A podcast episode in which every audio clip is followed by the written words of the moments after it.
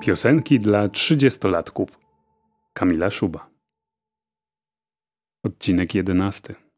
Light My Fire. The Doors.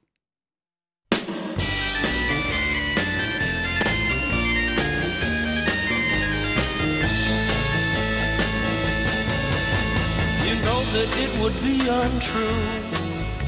You know that I would be a liar if I was to say to Girl, we couldn't get much higher. Come on, baby, light my fire. Come on, baby, light my fire. Try to set the night on.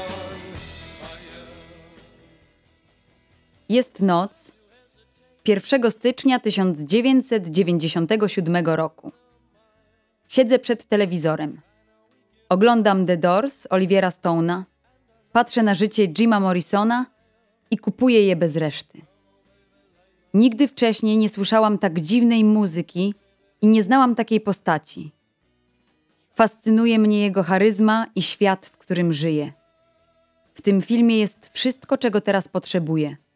Wszystko, o czym może marzyć nastolatka. Czuję się, jakby ktoś przedstawił mi nowego Boga i objawił nową religię. Postanawiam, że zrobię wszystko, żeby dowiedzieć się o nim więcej.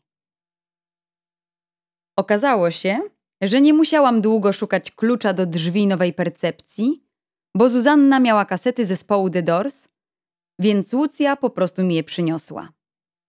To było kilka albumów, wyglądały na bardzo stare. Ciągle pamiętam ich szum i pogłos.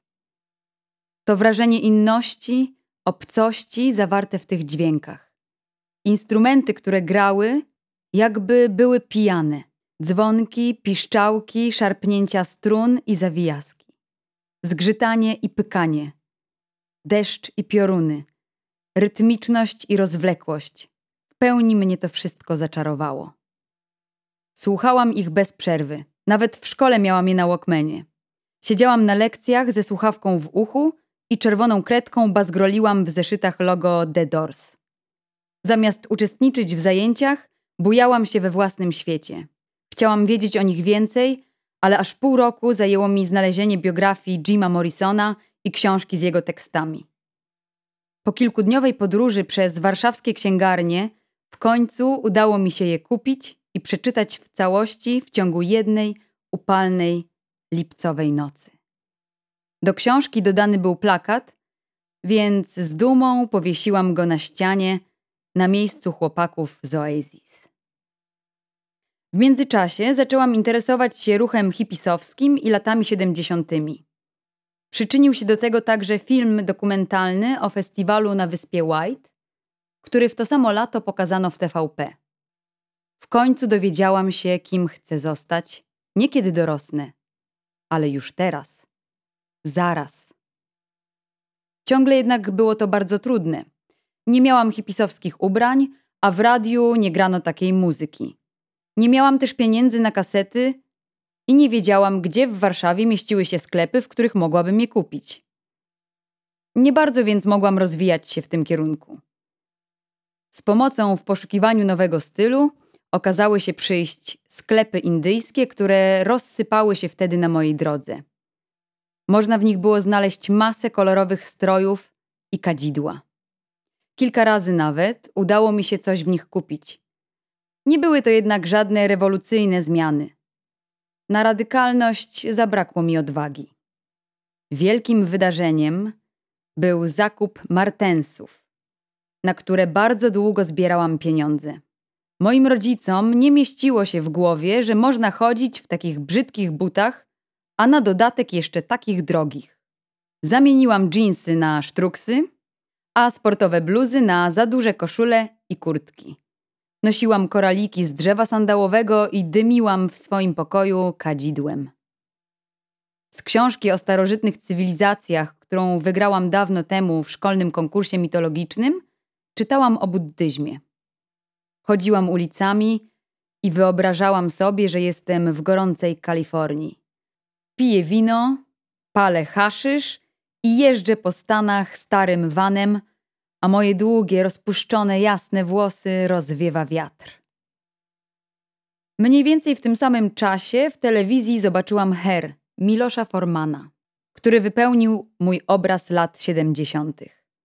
Przez około tydzień zalewałam się łzami na wspomnienie fabuły.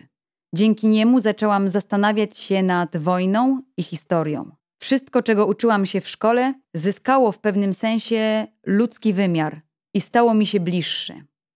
Przestałam wierzyć w świętość bohaterów i lekkość umierania za ojczyznę. Zaczęłam też podejrzewać, że na świecie równie ważna co miłość jest przyjaźń. Wtedy też, nie wiem skąd, w moje ręce wpadła książka My, dzieci z dworca Zo. Czytałam ją podczas wakacji, które w tym roku były inne niż poprzednie, mimo że znów byłam na koloniach. Tym razem jednak nie było to morze, a bory tucholskie. Czułam się tam naprawdę źle. Inne dzieci jakoś mnie nie polubiły i już na samym początku musiałam przenieść się do nowego pokoju, żeby zwolnić miejsce innej dziewczynie. Powstała tam wtedy ekipa, do której nie należałam i nie bardzo wiedziałam, co w tej sytuacji trzeba było zrobić. Po raz pierwszy w życiu zrozumiałam, co to znaczy być wykluczoną. Chodziłam więc z książką na pomost i czytałam historie o dzieciach, które brały heroinę i sprzedawały swoje ciała na ulicy. Chłonęłam ich narkotyczne wizje i życie, i choć wydawać by się mogło, że najbardziej wtedy zainteresować by mnie mogły dragi, tak się nie stało. O wiele bardziej zaintrygował mnie wtedy człowiek o brzmiącym jak muzyka imieniu i nazwisku David Bowie, o którym nigdy wcześniej nie słyszałam, a przecież musiał być znany, skoro według tej książki na jego koncerty w Berlinie przychodziły tłumy. Przy nim narkotyki traciły na wartości. Był gwiazdą, która fascynowała odrzutków, a oni wydawali mi się dziwnie bliscy i znajomi. Piosenki dla trzydziestolatków. Czytali Joanna Roskosz i Adam Markuszewski. Tekst Kamila Szuba. Dźwięki montaż Sebastian Świąder. Zrealizowano w ramach programu stypendialnego Ministra Kultury i Dziedzictwa Narodowego. Kultura w sieci.